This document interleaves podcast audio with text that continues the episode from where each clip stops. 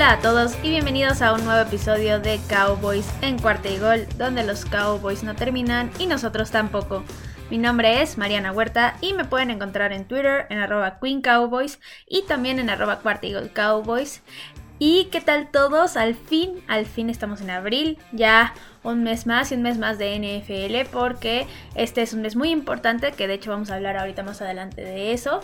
Y pues ya se calmaron un poco las noticias como tal en la NFL. Ya no han habido tantos cambios ni tantas sorpresas. Entonces, digamos que ya pudimos respirar un poco y analizar y asimilar todos estos cambios que han pasado. Y pues dicho esto, les voy a dar la única noticia que surgió de los Cowboys desde el último episodio y fue que los Cowboys renovaron al defensive tackle Carlos Watkins por un año, la cual es una buena renovación. Al final de cuentas es una posición que los Cowboys todavía no tienen tan consolidada ni tan fuerte. Hay buen talento, pero es talento joven, entonces es bueno tener un jugador que al menos tenga un poco más de experiencia.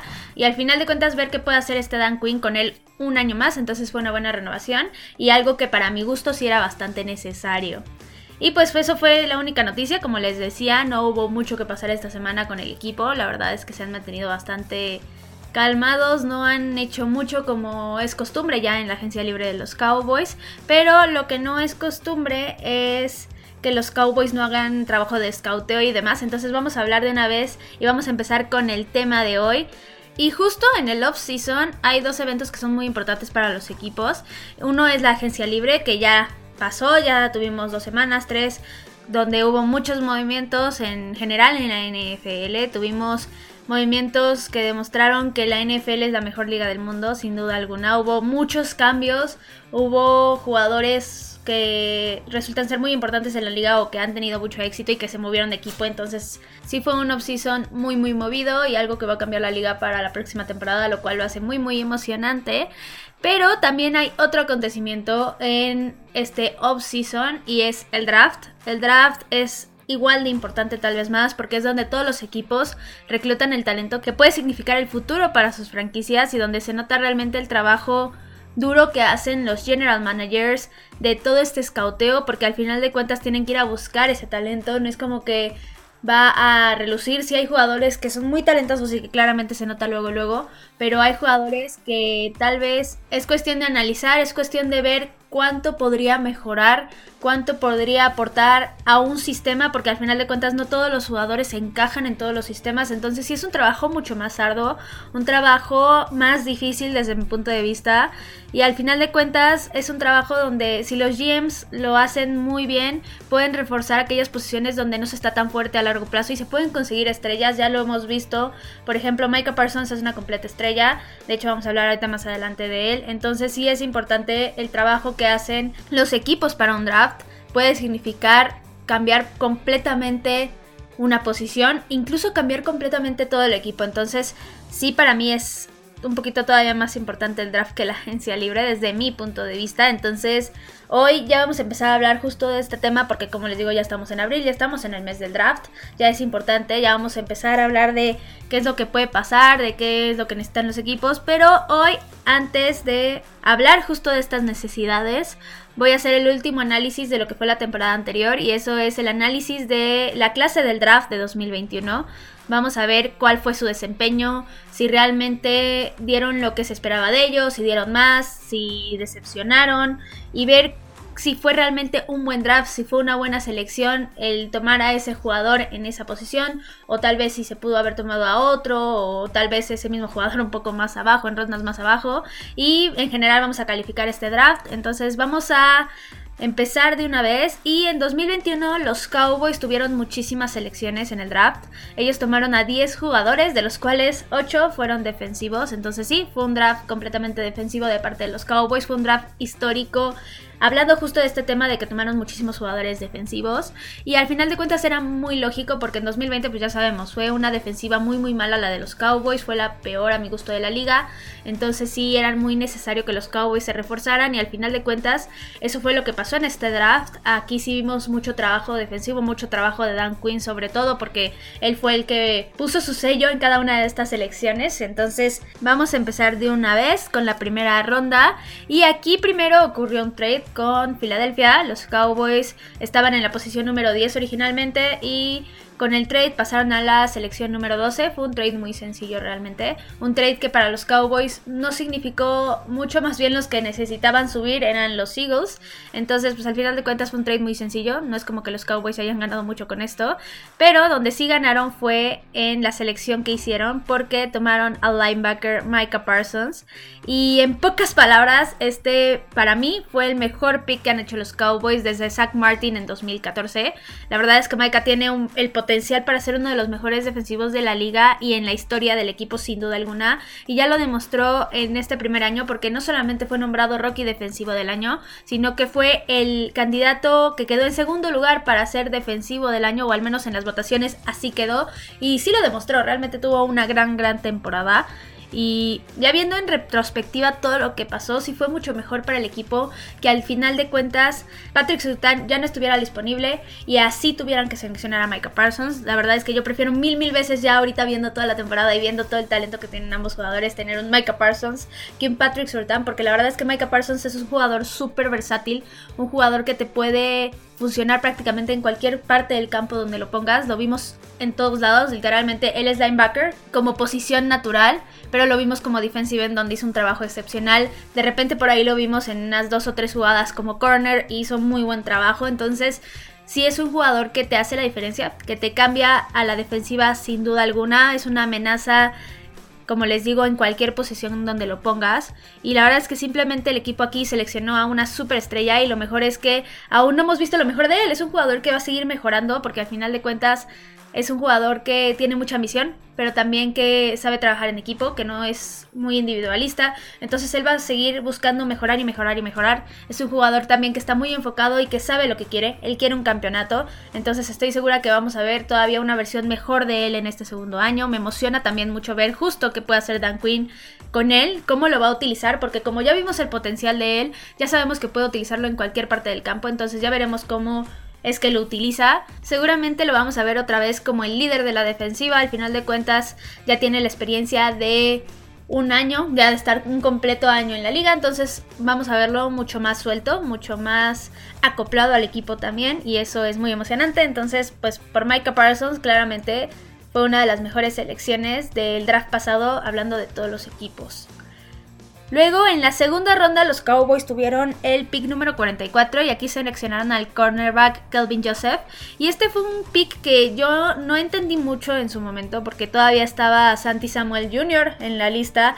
Estaba disponible, pero al final de cuentas los Cowboys decidieron irse por otro corner y uno que en el estilo era más del gusto de Dan Quinn. Para mi gusto esta fue la razón por la cual los Cowboys lo seleccionaron. Y la verdad es que no pudimos ver mucho de Kelvin Joseph porque el equipo casi no lo utilizó el año pasado, pero sí hubo dos partidos donde él tuvo que entrar, tuvo que ser titular para suplir a los jugadores que estaban lesionados. Y lo que se vio de él la verdad es que sí fue bastante bueno, casi no cometió errores, realizó bien las coberturas porque en ningún momento lo quemaron, lo cual es muy bueno. Y se le vio mucho potencial para ser justo el cornerback 2 del equipo, creo que va a tomar esa posición a full, no este año, sino hasta el que sigue, porque todavía está Anthony Brown en los Cowboys.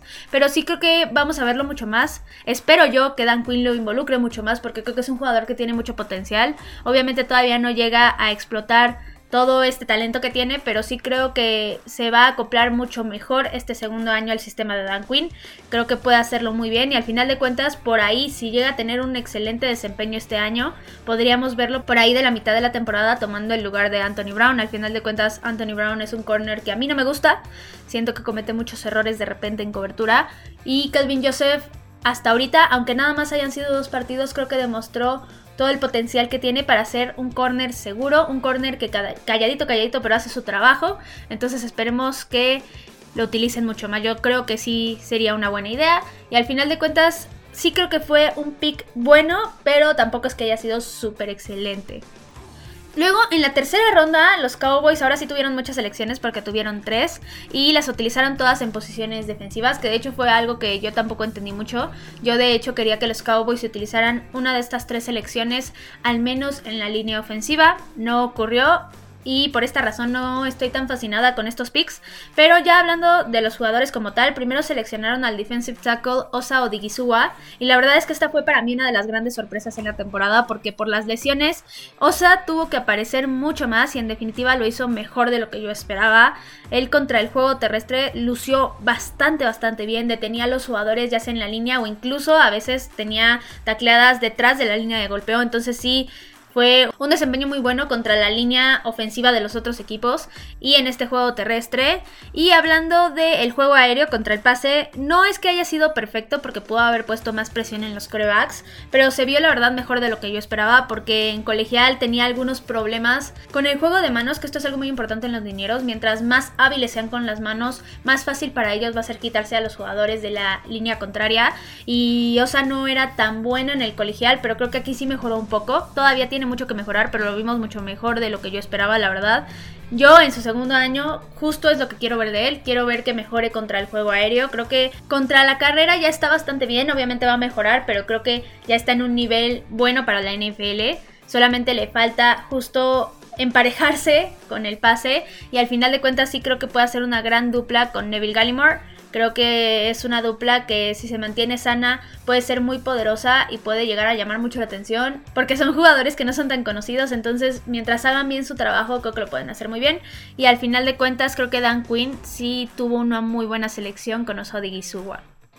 Después seleccionaron al defensive end Chauncey Goldstone y a él sí no lo pudimos ver en este año, solamente tuvo por ahí una captura y un pase defendido y pues por ende yo no puedo llegar a concluir por completo si fue un gran pick o no fue un gran pick. Estoy convencida de que me falta ver mucho más de él. Esperemos que los Cowboys ahora que ya no está Randy Gregory lo utilicen más para ver qué tanto potencial tiene qué tan poderoso puede llegar a ser. Pero al final ahorita todavía va a seguir siendo suplente, no va a ser el titular. Al final obviamente tenemos a Marcus Lawrence y también ahí trajeron los Cowboys a Dante Fowler. Para mí esa va a ser la dupla titular al menos al inicio de la temporada, pero no descarto para nada que lleguen a utilizar mucho más a Chauncey Goston y que ahora sí lo podamos ver en acción y ver si realmente fue un buen pick. Y por último en esta ronda los Cowboys seleccionaron al cornerback Nashon Wright y a él sí lo pudimos ver como titular en un partido justo también por las lesiones y no estuvo mal aunque tampoco es que haya hecho algo sobresaliente, simplemente digamos que cumplió su labor y ya, no lo quemaron feo, no tuvo un error así súper importante que dejara ir completamente a un receptor o algo así, pero tampoco es que lo hayamos visto brillar.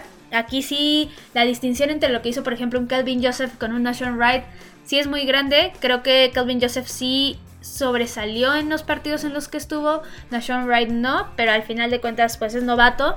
Creo que el potencial sí está ahí y la ventaja es que tiene un gran coach. Entonces sí espero una mejora para este segundo año. Ya veremos si lo utilizan mucho más. Yo creo que sí por la cuestión de que Anthony Brown va a estar en su último año de contrato. Obviamente los Cowboys van a ver cuál es su futuro en esa posición. Y muy probablemente Dan Quinn quiera utilizar mucho más a los jugadores que son de segundo año. Entonces no quiero adelantarme a concluir que haya sido un pick meh, un pick que fue insignificante, sino que quiero ver qué es lo que puede hacer Nashon Wright todavía en su segundo año, tal vez en su tercer año, y ya poder concluir si los Cowboys hicieron o tomaron una buena decisión aquí o simplemente desperdiciaron un pick Después, en la cuarta ronda, el equipo tuvo dos selecciones y aquí tomaron a su primer jugador ofensivo del draft, pero antes de eso tomaron al linebacker Jabril Cox y yo sigo convencida que él fue el robo más grande de este draft porque es un jugador tremendamente talentoso y que lo tomaron los Cowboys en cuarta ronda ya casi regalado, o sea, llamó mucho la atención que no lo tomaran antes, de hecho, a este jugador, pero desafortunadamente él se lesionó muy temprano en la temporada y no lo pudimos ver mucho. Lo que hizo para mi gusto en la pretemporada fue muy sobresaliente. Era un jugador que sí sobresalía demasiado de los otros, sobre todo porque normalmente en una pretemporada los equipos juegan a sus suplentes para ver qué tal, para ver qué movimientos pueden hacer. Normalmente los titulares no tienen mucha acción. Hay veces que los titulares ni siquiera juegan, entonces esta es la razón por la cual les digo que Jabril Cox se destacó mucho porque prácticamente parecía titular del equipo ya, pero pues no lo pudimos ver en la temporada lamentablemente. Yo en lo personal estoy convencida de que él sí puede hacer una gran dupla con Micah Parsons, siempre y cuando se mantenga tenga sano. Entonces espero que así sea, espero que lo podamos ver mucho más en este segundo año. Al final de cuentas, los Cowboys ya no van a contar con Keanu Neal, entonces sí creo que Jabril Cox va a tomar una posición muy importante, va a tomar muchos más snaps, va a ser mucho más requerido en esa defensiva y sí creo que puede hacerlo muy bien. Creo que si se mantiene sano, podemos ver a un gran linebacker y podemos ver a una gran dupla y estar bastante tranquilos en la posición del linebacker. Luego, los Cowboys, como les digo, tomaron a su primer jugador ofensivo y él fue el tackle Josh Paul. Y a él no lo vimos prácticamente nada, entonces no hay nada que calificar. Al final de cuentas, si no hay desempeño no puedes decir que haya sido bueno o malo, simplemente no hubo y listo. Pero aquí yo sí creo que los Cowboys se equivocaron un poco en la selección, sobre todo porque yo hubiera preferido, como les decía, tomar un tackle en tercera ronda, no hasta la cuarta. Yo hubiera tomado otro jugador en lugar de él, pero bueno, al final de cuentas los Cowboys prefirieron irse por la defensiva. Y yo espero que después de la salida de Lyle Collins podamos ver mucho más a Josh Ball, podamos ver si realmente se acopla al sistema o no y si va a funcionar en los Cowboys.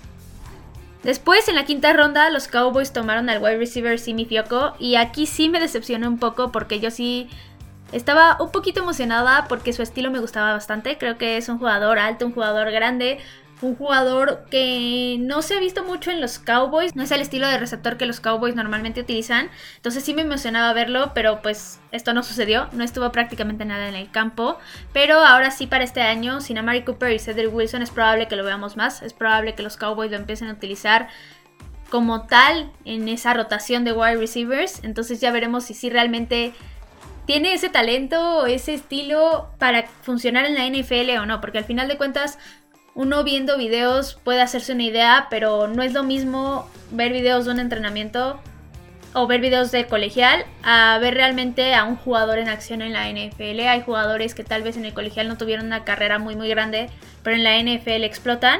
Y al revés, hay jugadores que tal vez en el colegial fueron muy buenos y llegan a la NFL y simplemente no pueden dar el ancho. Entonces eso es lo que quiero ver de Simi Fioco.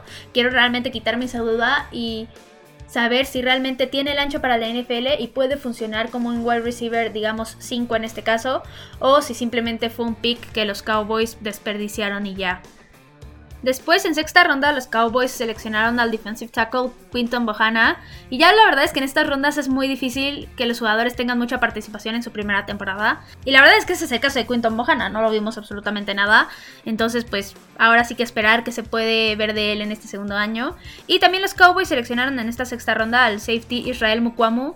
Y la verdad es que yo con él sí estoy convencida de que lo vamos a ver mucho más porque sale Damonte Casey del equipo. Entonces, los Cowboys necesitan un safety más, necesitan alguien que participo mucho más y al final de cuentas Israel Mukwamu va a ser en este caso. No lo vamos a ver de titular porque los Cowboys tienen las tres posiciones cubiertas, pero sí podríamos verlo rotar mucho más. Y en la última ronda, en la séptima, los Cowboys seleccionaron al liniero ofensivo Matt Farniok. Y aquí la verdad es que sí tienen un muy buen prospecto porque sobre todo en el training camp demostró que puede ser un gran suplente en el centro. Incluso por ahí podría quitarle su trabajo a Tyler Badaya si sigue cometiendo errores. Creo que Matt Farniok sí tiene mucho talento, ya veremos cómo los Cowboys lo siguen desarrollando porque al final de cuentas él no es centro como tal, es, guardia o centro, puede ser en cualquiera de las dos posiciones, pero yo sí espero que sigan trabajando con él en la posición de centro porque justo yo no estoy convencida con Tyler Badayas, sí creo que tiene buen talento, pero al final de cuentas el pasar de un Travis Frederick, luego un Joe Looney, que era bastante bueno, pero luego un Tyler Badaya sí fue un cambio no tan drástico, pero sí es un cambio que genera una brecha bastante grande de talento. Entonces, ya veremos qué puede hacer Tyler Badayas en este año, pero también qué puede hacer Matt Farniok y ver qué le conviene más al equipo. Y esos fueron todos los picks que tuvieron los Cowboys en 2021. Y para concluir este tema, yo en general sí creo que el hecho de haber seleccionado a Micah Parsons en esta clase del draft ya hace que el draft sea automáticamente bueno, que sea un draft en el que se tuvo éxito, pero no solamente creo que él haya sido un buen pick, estoy convencida de que Oso Digizua lo fue, también de Jabril Cox, solamente que Jabril Cox no lo pudimos ver mucho. Para mí son jugadores que van a aportar mucho y que van a mejorar mucho en estos siguientes años, entonces espero verlos mucho, la verdad, y espero que cada vez lo veamos mucho más involucrados en esta defensiva. Y en cuanto a los demás jugadores, todavía para mí son un misterio porque la mayoría, como les decía, no los utilizaron mucho. Y salvo Kelvin Joseph, que a él sí lo tengo en un punto un poco más alto que la mayoría porque a él sí lo pudimos ver mucho más, la verdad es que los demás, ahora sí que no puedo calificar todavía su desempeño hasta ver más jugadas de ellos hasta verlos mucho más en acción. Pero bueno, eso ya será para este año o para las próximas temporadas. Y a diferencia de ese 2021 que fue un draft súper defensivo, yo sí estoy convencida que este draft va a ser mucho más balanceado. Y pues justo vamos a hablar de eso. Ese es el segundo tema que tengo para el día de hoy. Y no me voy a tardar mucho aquí porque todavía no voy a analizar a jugadores como tal. Eso ya va a ser materia del siguiente episodio y de los que sigan antes del draft. Pero sí quiero hablarles de las necesidades que tienen los Cowboys rumbo a este draft 2022. Y primero que nada, la posición que para mí tiene más urgencia es la de la línea ofensiva, sobre todo la de guardia, la de guardia izquierdo. Al final de cuentas, los Cowboys ya no tienen a Connor Williams, pero no es que tengan a un suplente como tal. O sea, está Connor McGovern, pero no ha demostrado ser un jugador que pueda ser titular en la NFL o que pueda ser un buen liniero como tal. Creo que tiene mucho talento, sí, pero cuando lo metieron los Cowboys sí cometió errores en la temporada anterior. Entonces sí creo que esta posición es la que más urge que los Cowboys refuercen. Al final de cuentas yo estoy muy contenta que ya no esté Connor Williams, ustedes lo saben, pero no es como que te deshaces de Connor Williams y ya está y ya vas a tener la posición perfecta. No, los Cowboys todavía necesitan un jugador ahí. Y los Cowboys han demostrado ser muy buenos seleccionando linieros ofensivos. Entonces yo sí espero que le den la prioridad de la posición. Y a mí me gustaría que lo seleccionaran en primera ronda al guardia para cubrir esta posición. Pero pues ya veremos. Al final de cuentas los Cowboys luego nos sorprenden mucho en el draft. Pero de eso ya vamos a hablar en los siguientes episodios. Luego otra necesidad que tienen los Cowboys es la de tackle ofensivo. También es muy importante. Los Cowboys sin la L. Collins pues sí tienen un hueco ahí. Al final de cuentas está Terrence Steele pero aunque haya mejorado mucho de un año para otro, yo todavía no confío 100% en él. Entonces creo que los Cowboys les haría bien tomar también un tackle ofensivo. También tienen la necesidad de wide receiver. Sin Amari Cooper y sin Cedric Wilson pues, se perdieron a dos jugadores importantes, sobre todo a Amari Cooper, obvio. Entonces los Cowboys aquí van a tener que ver qué hacen, porque sí es importante que tomen un wide receiver, pero si yo fuera ellos, no lo tomaría en primera ronda, pero si los Cowboys de repente se alocan y pueden tomar a un jugador así con mucho talento. Los vimos, por ejemplo, con CD Lamb, que CD Lamb fue una completa buena decisión, lo, sí lo veo así. Pero creo que en este draft sí hay otras posiciones que quieren más atención de parte de los Cowboys. Pero pues, como les digo, siempre nos sorprenden, entonces ya veremos. Luego tenemos la posición de tight end. Aquí no es que los Cowboys tengan una necesidad súper urgente, pero se quedaron sin tight end número 2. Al final de cuentas tenemos a Dalton Schultz y ya. No es como que haya mucha profundidad en la posición. Entonces los Cowboys sí necesitan tomar un tight end en el draft. También otra posición que necesitan tomar sí o sí desde mi punto de vista es la de defensive end porque con la salida de Randy Gregory se perdió mucha profundidad en la posición. Entonces esta es otra posición que también nos podría sorprender por ahí en primera ronda. Entonces ya veremos qué hacen los Cowboys. Al final creo que hay muy buen talento en la posición en esta clase del draft. Entonces de que los Cowboys van a tomar un defensive end en este draft, eso es prácticamente un hecho. Y la última posición que veo realmente importante y que realmente es una necesidad es la de linebacker porque se va Keanu Neal y también la posición necesita profundidad. Y si veo al equipo tomando un linebacker, pero ya en una ronda más tardía. Y pues en general esas son las necesidades que yo veo que los Cowboys tienen en este draft. Son las que para mi gusto deben de cubrir sí o sí. Al final de cuentas los Cowboys sí pueden cubrir todas estas posiciones con los picks que tienen. No necesitarían adquirir más picks ni nada. Y ya veremos a qué le dan prioridad y de eso vamos a hablar en los próximos episodios. Ya en los próximos episodios voy a hablar de prospectos, de jugadores que los Cowboys podrían seleccionar, de para mí en qué ronda deberían de seleccionar a los jugadores, qué posiciones son más importantes, cuáles pueden esperar un poquito más. Y esto para que al final de cuentas ustedes tengan una mayor idea de qué es lo que el equipo puede hacer en este draft, en qué rondas, qué jugadores podrían llegar a los Cowboys y para que al finales del mes estemos completamente preparados para ese draft y para todo lo que podría pasar. Y pues bueno, eso fue todo por el episodio de hoy. Recuerden que me pueden encontrar en Twitter en arroba Queen Cowboys y también en arroba Cowboys. Ya saben que cualquier duda, pregunta, comentario, lo que sea que necesiten me lo pueden dejar ahí en Twitter. También recuerden que si les gustan los episodios, recomiéndenlos con quienes ustedes gusten. Esto nos ayuda mucho a que crezca el programa, a que cada vez tengamos más público y a que esto mejore. Y esperen mucho más contenido porque ya se viene el draft y también los Cowboys no terminan y nosotros tampoco. Cowboys en Cuartigol.